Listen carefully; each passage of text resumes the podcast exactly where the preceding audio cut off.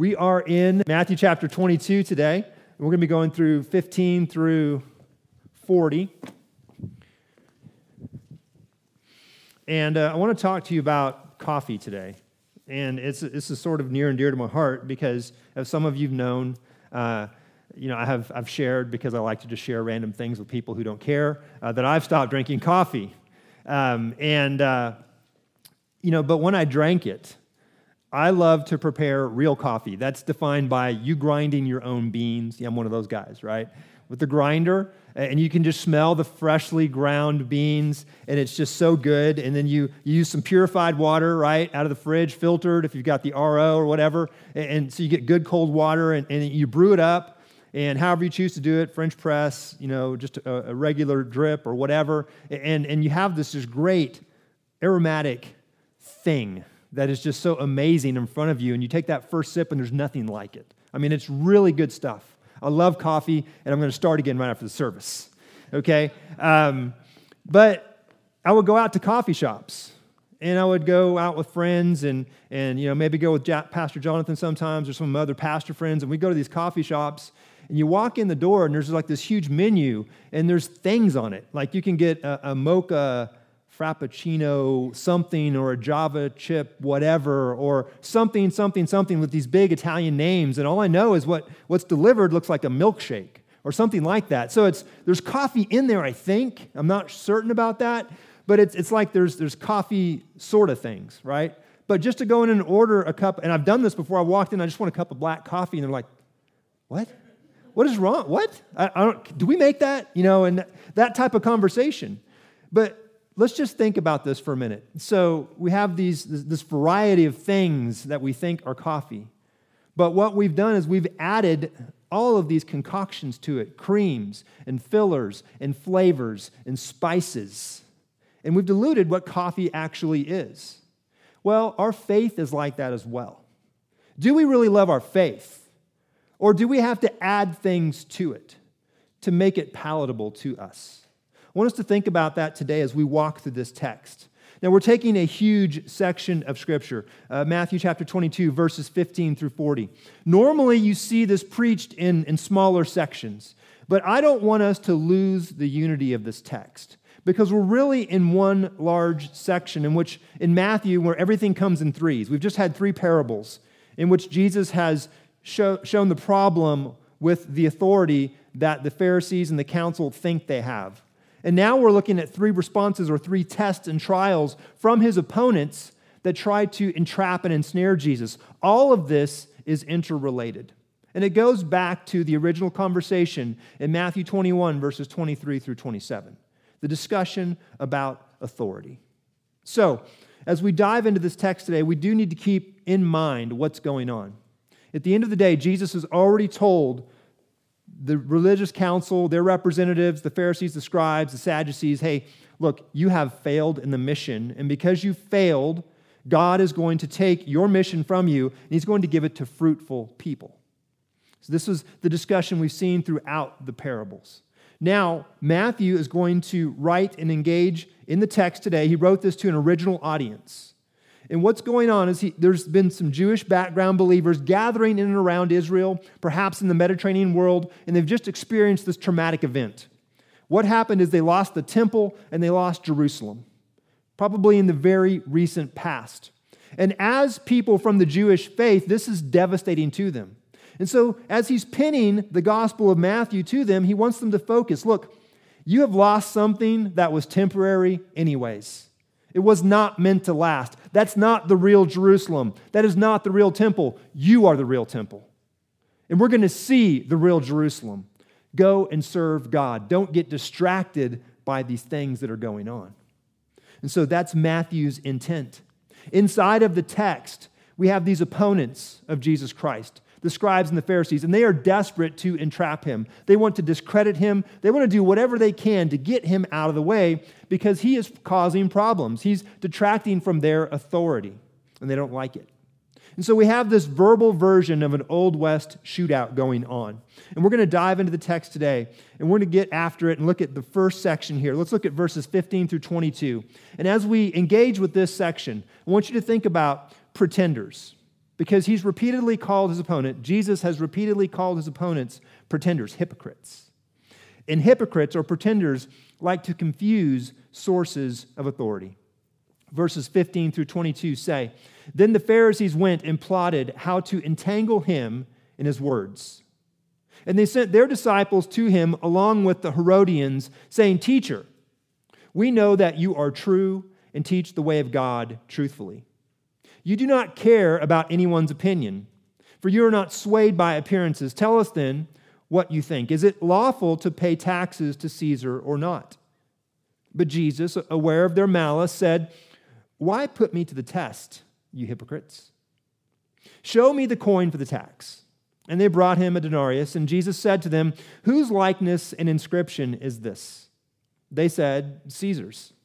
Then he said to them, Therefore, render to Caesar the things that are Caesar's, and to God the things that are God's. And when they heard it, they, they marveled, and they left him and went away. So, what is going on here? The Pharisees and the scribes got together, and they took some of their disciples, and they got together with these guys called the Herodians, this, this other sect, and they said, Look, go and test Jesus. What we want to do here is we want to try to ensnare him in either treason or we want, to, we want him to, to side with the Roman authorities, and we want the people then to reject him. So there's this tension, and they're going after treason. They think they're going to get Jesus in treason. That's what the heart behind this question is. And what is happening is in this culture, in this time period, about 25 years before this, but really it's been ongoing for, for decades, is there's a, this undercurrent of rebellion by the Jews against Rome. Now, 25 years prior to this, a man named Judas, another Galilean, came onto the scene, and he led a rebellion against Rome, and it was unsuccessful, and he was crushed, and all of his followers were crushed with him. However, what arose out of that movement was this, this political um, kind of party called the Zealots, one of which is a apostle of Jesus Christ. One of his apostles, one of those that he chose, his disciples, is a zealot. And they, as a, as a as a group of people, as a political party, they thought, well, you cannot be loyal to both God and to human government. It's impossible. And so, this undercurrent, this thought of not being able to be loyal to God and a human government, sort of flourished. Everybody liked that. They, they didn't want to be a, a radical uh, political party, they didn't want to be terrorists, but they, they understood and embraced the idea that, hey, we can't love God and this Caesar. And so, paying this tax is unpatriotic. And so this question is completely loaded as they present it to Jesus. Are you going to be at odds with the Roman authorities, and we know what they do to people who oppose them? Or are you going to say, okay, let's obey Rome and then disassociate yourself from the people? And as they ask this question, they, they use flattery. They use a lot of flowery languages. They, they say, You are true. You teach the word of God faithfully. You're, you're not swayed by the court of public opinion. And all of that, even though they mean it facetiously, even though they're just trying to flatter him, it turns out that it's actually true, right? Jesus is true. Jesus does teach the word of God truthfully. It's his Father's word. He is the word incarnate. And no, he is not swayed by the court of public opinion. So even though they didn't truly mean it, they spoke truth. And so the trap is now set. Let's try to get Jesus to side either with Rome or the people, and we'll get him either way. And so Jesus asked for a coin. He wants a silver denarius. Now, what's interesting is what's on this coin. And Jesus had a specific reason for asking for this coin from them. On the coin itself, we have a relief, an icon of Caesar. And it's going to be the side of his face with kind of this laurel on it, and there's going to be an inscription. And on the inscription is his name, and then a statement that says, Son of God. So, as he's holding up this coin and showing it to the crowd who's also watching, and those religious authorities that were engaging him, he has this, this example. And on this coin is, is a picture of Caesar. On this coin, it says he is the Son of God, yes, but it's obviously printed by him, it's distributed by him. And so, as he looks at the coin and he considers where he received it from, from the council, and, and as he thinks about what it says, then he answers their question directly. He says, Give to Caesar what is Caesar's this is a direct response. What should you do about the tax? Give to Caesar, holding this coin, what is Caesar's. Now, why is this now not a controversial thing to him to say? Knowing the historical context, Well, obviously, this coin was printed by Caesar himself. And this is his money. And he's now given it to the Roman citizens or the Roman subjects so that they can participate in the culture and the economy and the benefits of Roman governance. This is Caesar's coin.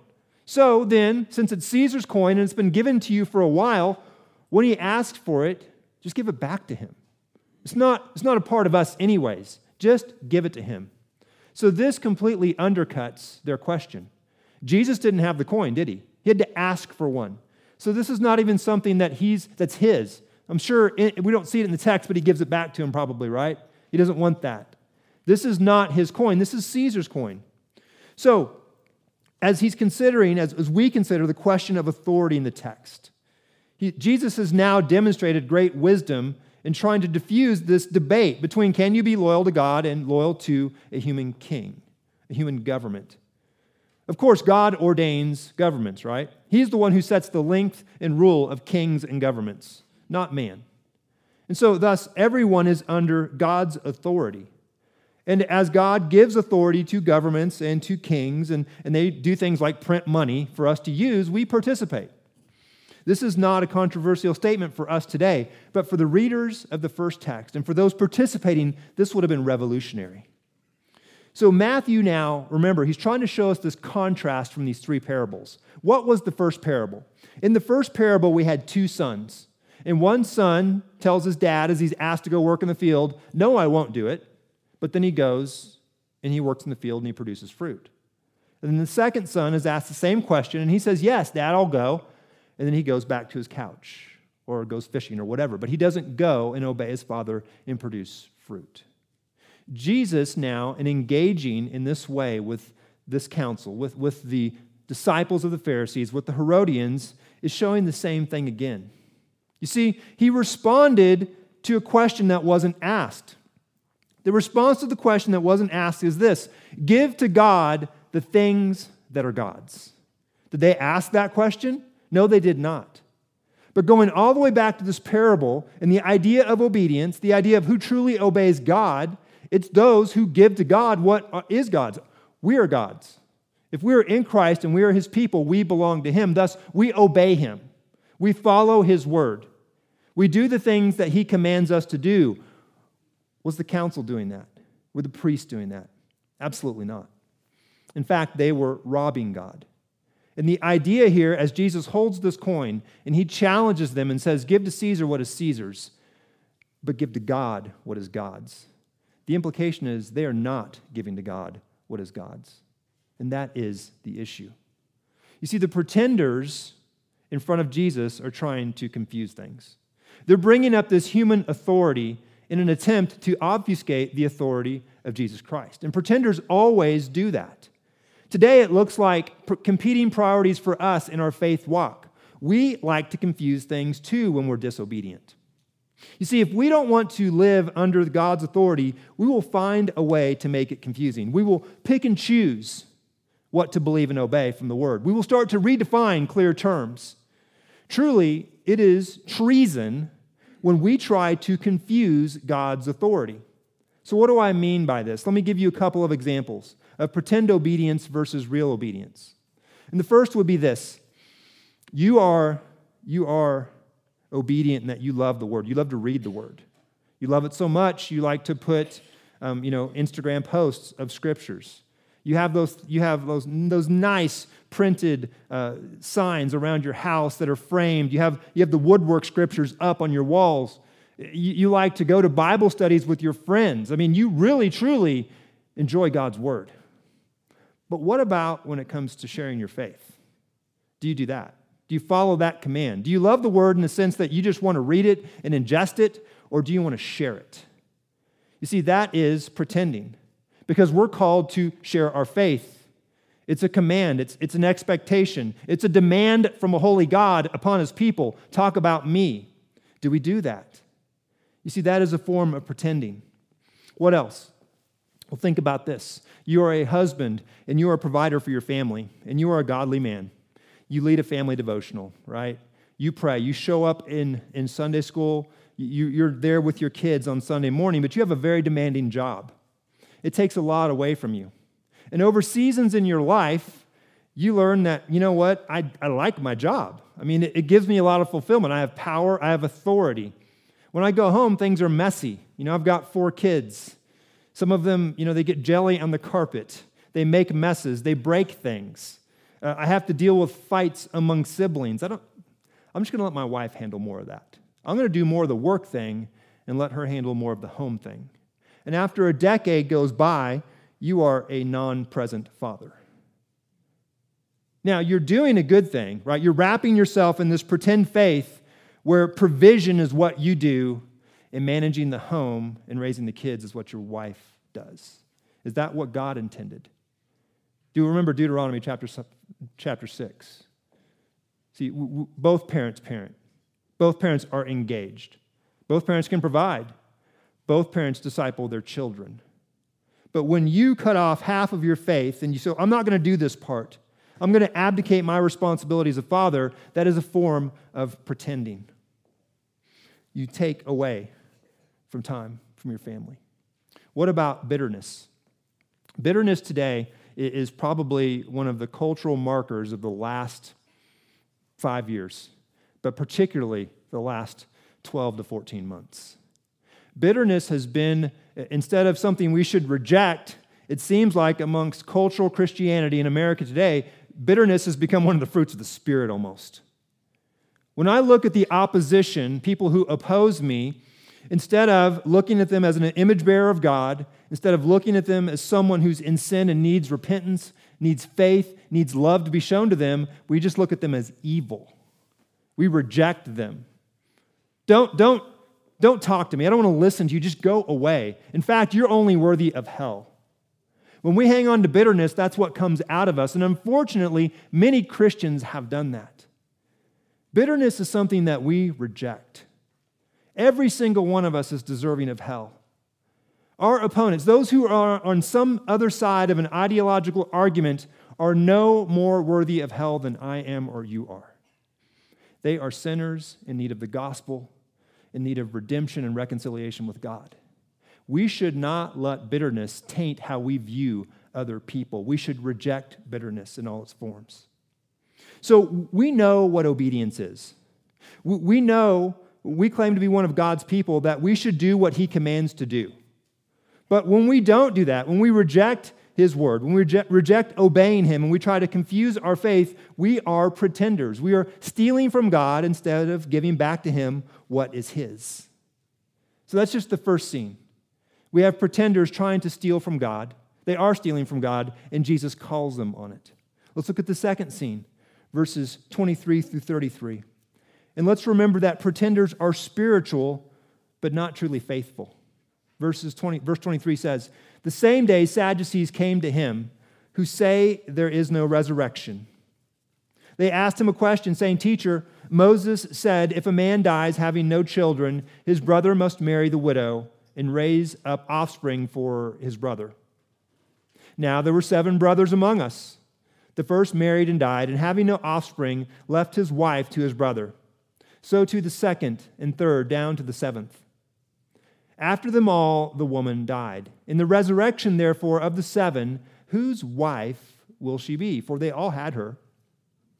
But Jesus answered them, You are wrong, because you know neither the scriptures nor the power of God. For in the resurrection, they neither marry nor are given in marriage, but are like angels in heaven.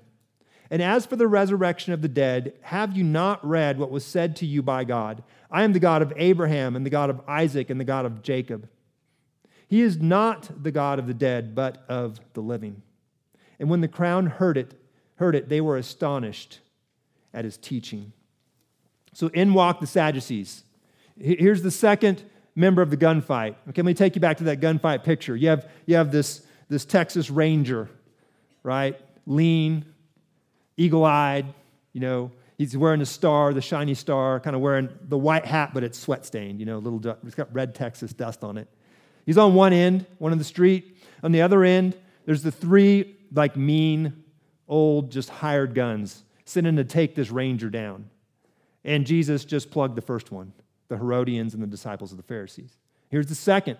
They think they're pretty tough, they think they're pretty fast. and they come after him with a spiritual argument. Now, the Sadducees are rich and powerful. They're connected to the priesthood. They would be people that you would want to associate with. You would want them in your church because they're probably going to give a lot. They may not have all the money, but they control access to it. They do not believe, the, the Sadducees, in the resurrection. Why? Because they hold exclusively to the five books of Moses, the Pentateuch, and they discounted anything else to include Psalms and the prophets. And the problem for them is they don't see, in their viewpoint, the way they interpret things, they don't see an explicit bodily resurrection in the Pentateuch. And since they don't look at texts like Psalms or Daniel or Job, which, which help us anticipate the resurrection, which help us explain it and get our minds around it, they don't believe in it. Not there, not going to believe it, not a part of our philosophy. Let's look at what Job chapter 19, verses 25 through 26 says, and see if this would have helped them in their search for the resurrection. For I know that my Redeemer lives, and at the last he will stand upon the earth. And after my skin has been destroyed, yet in my flesh I shall see God. Let me read that again for us. Job 19, 25 through 26. For I know that my Redeemer lives, and at the last he will stand upon the earth. And after my skin has been destroyed, yet in my flesh I shall see God. Many of us know this passage. Uh, we love it. We've heard songs sung about it. It clearly points to a bodily, physical resurrection. And this is just one of numerous passages we can walk through. The trap that the, that the Sadducees tried to set for Jesus Christ was from the law itself, and it's about levirate marriage. And what that is, is the practice of producing an heir for your deceased brother if he dies before an heir is born. And it's an important concept and practice from the Old Testament, especially during a time in which there were no social safety nets. The practice gives future hope and practical provision. Now, spiritually, if you were a, a, part of, of Israel, the family of Israel, the nation of Israel, this meant that if you died without an heir, you, that your family, because of your brother, because of him fulfilling this, this levirate duty, your family would still stand in service before the living God of Israel. This is huge. Don't miss that. This is something that you would, you would fret about if you didn't have an heir. So it is a really big deal. Now, as the Sadducees looked at this practice, they thought, well, this is an argument. This is a logical argument against the resurrection. And so they create this question for Jesus. And they say, okay, Jesus, if seven guys are all married to the same woman, and then they all die, and there's no heirs, whose wife is she in the resurrection? It's unanswerable, Jesus. Obviously, there is no resurrection. That's their thought process. They're very arrogant when they ask this question. They're very condescending as well. The objective for them is to, to alienate Jesus because this argument has been ongoing. This is not just something where they're, they're bringing it up for the first time. This is another cultural argument they're bringing before Jesus Christ. There were followers of the Sadducees, there were followers of the Pharisees who did believe in a resurrection. And what they're trying to do is trying to get Jesus to pick a side. And now we can split the crowd in half and we can incite the half against him to go after him. Like, this is how we'll do it because this, there's no way he beats this argument. And yet, what does Jesus do? He does not mince words in his response. He says, You were wrong. I mean, you're wrong. You're wrong. Mic drop. I'm going to walk away now, right? But then he, he goes on and he explains it. He goes, It's very clear you know neither the scriptures nor the power of God. Now, think about the implication. He's speaking to the representatives, possibly some of the high priests themselves. These are the guys that lead Israel in worship. If anyone knows the Bible, it should be these men. And what does Jesus accuse them of? You know neither the scriptures. You do not know what you claim to know, but you also do not know the power of God. The power of God. They don't know what God's word says. Yes, they can quote it, but they don't know it. It doesn't know them. From the inside out, there is no living knowledge of God's word. In fact, what they have done is they have warped it and perverted it. That's what pretenders do. through spiritualism, they've created this sort of shadow of God's word that they adhere to and that they follow. This is cultural legalistic spiritualism. That's what the Sadducees follow. Now, spiritualism in itself is, is, a philosophy. It's a philosophy to explain things that transcend our normal human understanding and experience. And what is legalism? Legalism is what we might call today moralism, but it, it's faith in moralism. It's saying that I am going to be saved by a moral action, not by any personal faith in anything. So Jesus here defines personal faith for them by saying the power of God. But what power of God is he talking about? Well, he's talking about the resurrection power of God. Now, it's the power that Job had faith in, it's the, it's the power that will bring Jesus Christ back to life. It's the power that's in you. The resurrection power of God is in you if you believe in the sinless life of Jesus Christ, his resurrection, right? His sinless life, his death on the cross, his resurrection in the flesh, and you have repented and believed. Then you have the resurrection power in you. This is what Jesus is talking about. Now, is the bodily resurrection real? Let's just deal with this briefly. Because normally, if you're going to preach this alone, you would talk a lot about this here. But we've already addressed one example back in Job like the Old Testament. Job obviously believed in a bodily physical resurrection, and he believed in a redeemer, right? We can see that from the text.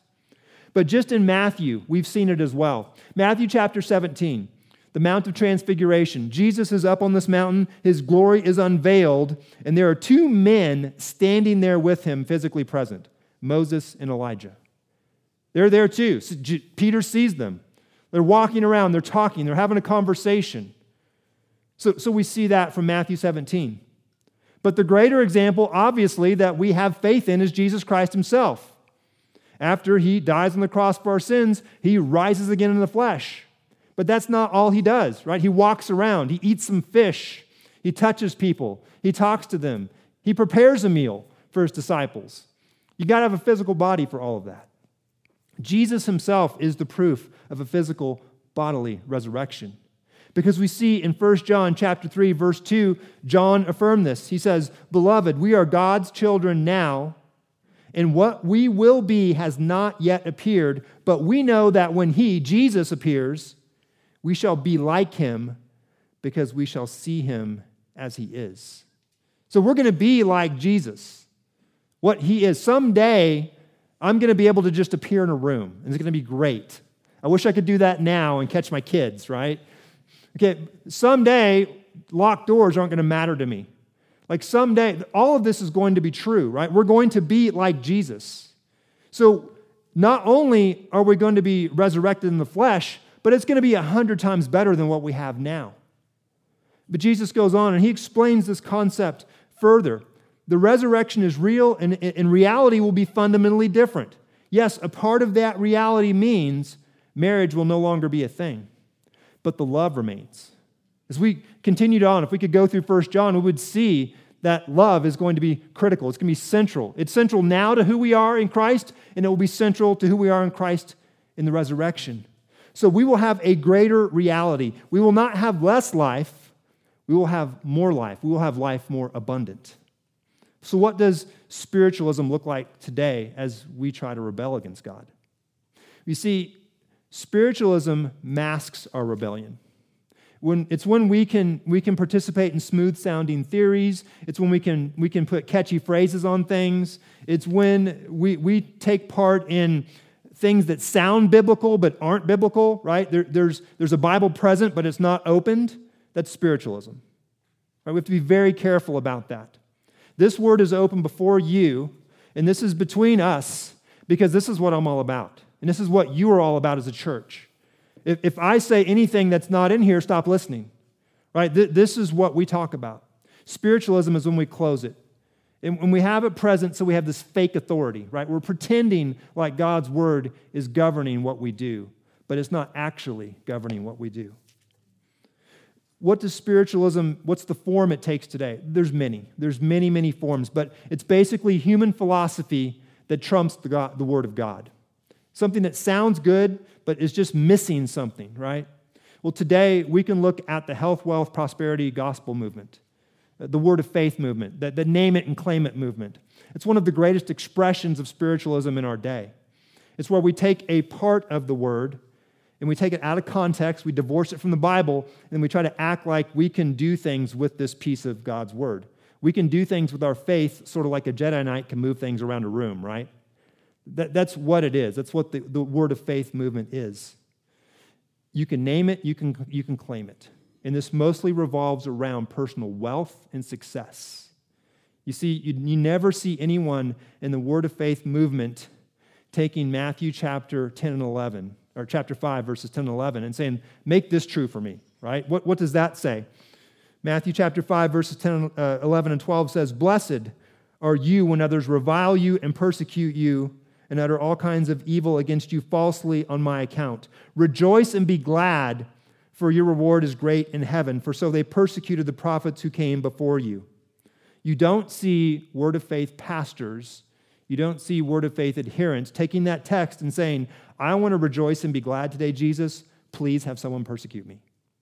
Suffering is a real problem for spiritual people because when spiritual people encounter suffering, they have no response. It must mean that I'm evil or that I have sinned. When that couldn't be further from the truth. If you're suffering from your faith, be glad, rejoice, because it's proof, it's affirmation that you are in Christ and He is in you. We just got done studying, studying the letter of James. In James chapter 1, verses 3 through 5, we see the idea that trials for our faith make us perfect and complete. Not only do they make us perfect and complete, but they enable us to then serve God the way He desires. Trials, suffering, it has a purpose in God's kingdom for us right now, and it makes us complete. But spiritual people don't believe that. If we follow the logic of the Pharisees, we will hold to our human philosophy and we will reject God's wisdom. If we lapse into spiritualism, we will focus on our wants, our desires, and our emotions instead of the word of the living God. The Sadducees' question is moot. It's invalid. It has no legal standing. The God of the covenant is radically engaged in our lives into eternity. We're being transformed into something we will not recognize, but in the best possible way. In the resurrection, we will perfectly worship God. Just like the parable of the wicked tenants, the second parable, the Sadducees misuse the law. They misuse what God gave them to minister, and so God is taking it from them. They refuse to give glory back to God, so God is going to take it and give it to others so that they produce fruit for Him. Now, that's two of the gunfighters down. We have the final one approaching him now and they think they're the best. They think they are the sharpest shooters in the land, and they are going to take down Jesus. Everyone else was second team. Now the A team shows up. Let's look at verses 34 through 40. But when the Pharisees heard that he had silenced the Sadducees, they gathered together, and one of them said, a lawyer, asked him a question to test him Teacher, which is the great commandment in the law? And he said to him, you shall love the Lord your God with all your heart and with all your soul and with all your mind. This is the great and first commandment. And a second is like it you shall love your neighbor as yourself. On these two commandments depend all the law and the prophets. So the Pharisees failed with their disciples and the Herodians, right? They couldn't take him down for treason. The Sadducees fail with logic and spiritualism. So the Pharisees and the scribes come and they make one more pass and they're going to aim for the heart of the law itself. In the, the Old Testament, there are about 613 laws by the count of the Pharisees and the scribes. And an ongoing kind of a, a, social media debate, if you will, would be which of these is the best, which of these is the greatest, which are light, which are heavy, which, which are primary, and which are secondary. And it was a great pastime for them. They would debate about this all day for years. They would write books about it and exchange these views and papers with each other. This was a topic of debate. Now, Jesus has already explained to his opponents and the watching crowd, because keep in mind, as Jesus is having this debate, there are others watching. He's already explained to them look, you are not giving to God what is God's and you do not know the scriptures and you do not know the resurrection power of God. Matthew is clear here. He wants us to understand the heart of the question is not information seeking. This is testing, is how he puts it. This is temptation. Now, who else has tempted Jesus in Scripture? Satan. And again, the intent is to trap Jesus in his own words and to break his support. And Jesus responds to them very simply love God and love others.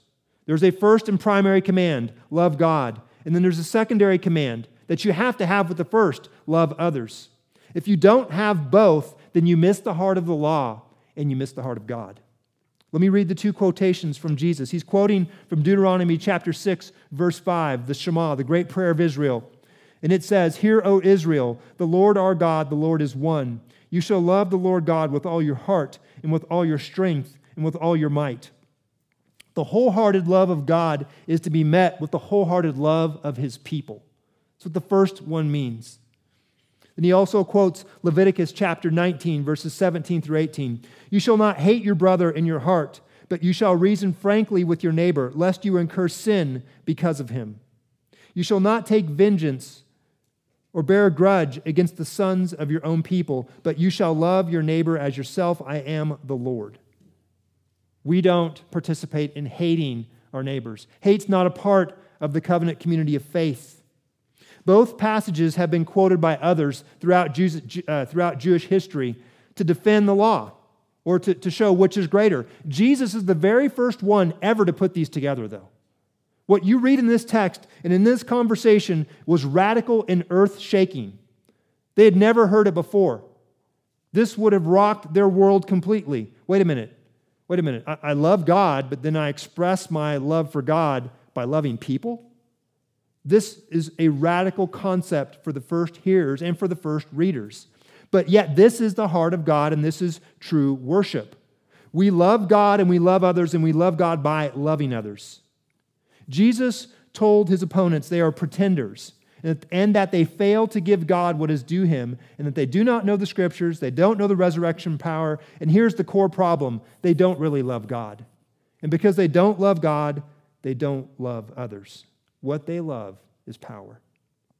Now, Jesus is going to talk more about this in chapter 23.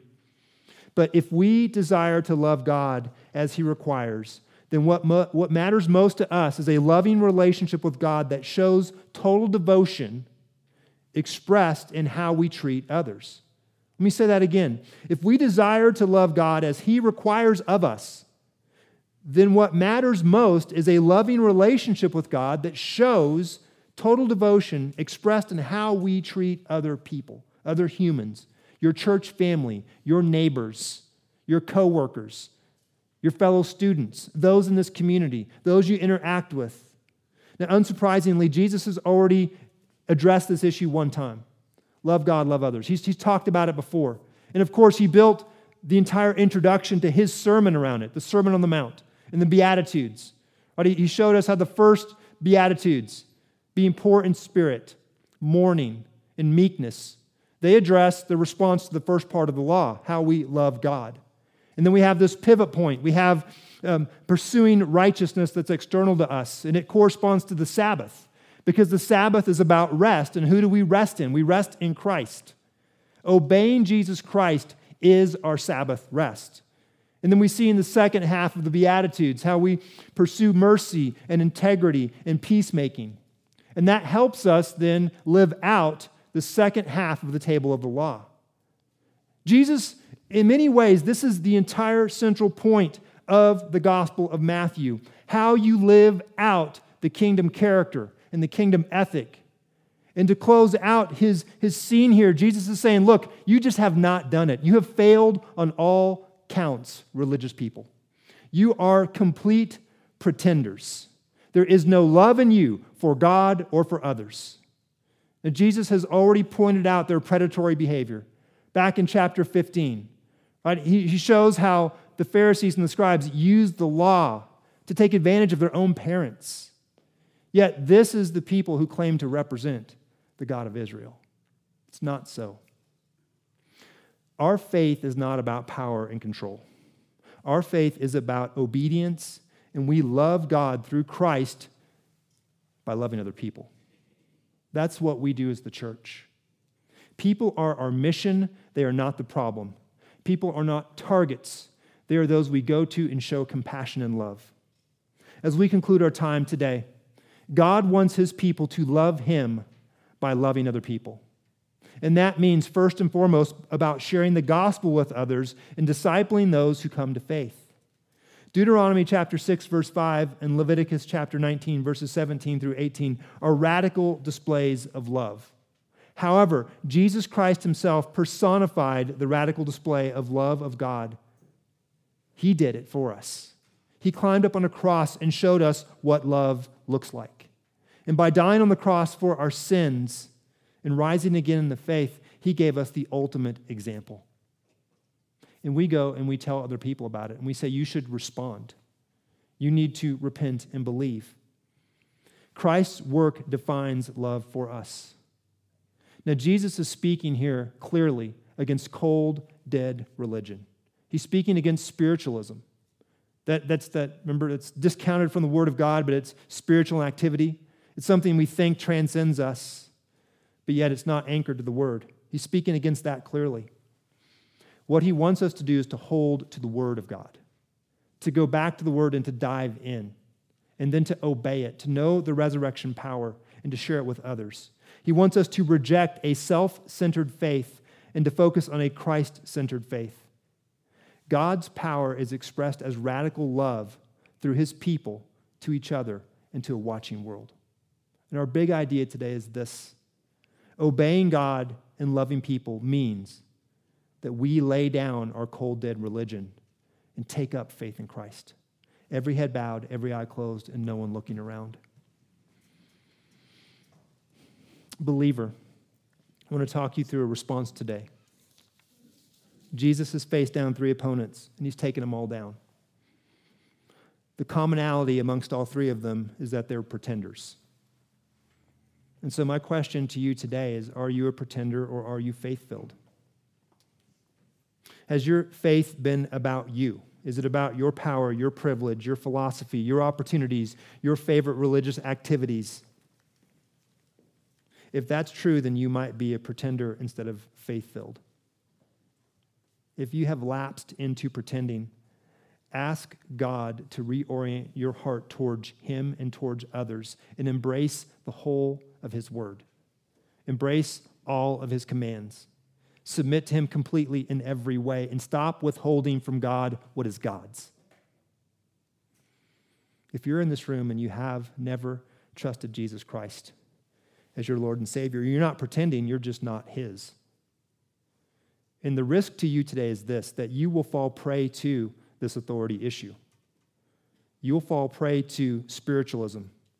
You'll fall prey to a faith that looks okay to you because it withholds a little bit for you and gives some to God. All of this is just a spiritual abuse of power clothed in faith. And it's not real, it won't save you. The only thing that will save you is to reject all the human means, the false human means of salvation, and to choose Christ alone. You put your faith and trust in his life, his sinless life, his death on the cross for your sins and my sins, and his resurrection in the flesh. And then you admit that you are a sinner in need of a Savior. You repent and you believe in Jesus Christ. If you've never done that today, I would encourage you to do that. This altar is open to you today to respond in any way the Lord burdens your heart. You can come forward and pray during this time. I'm available to pray with you. If you want to talk to me about baptism, about salvation, or anything that's burdening you, I'd be happy to talk to you today. I'm going to pray and you respond however the Lord leads.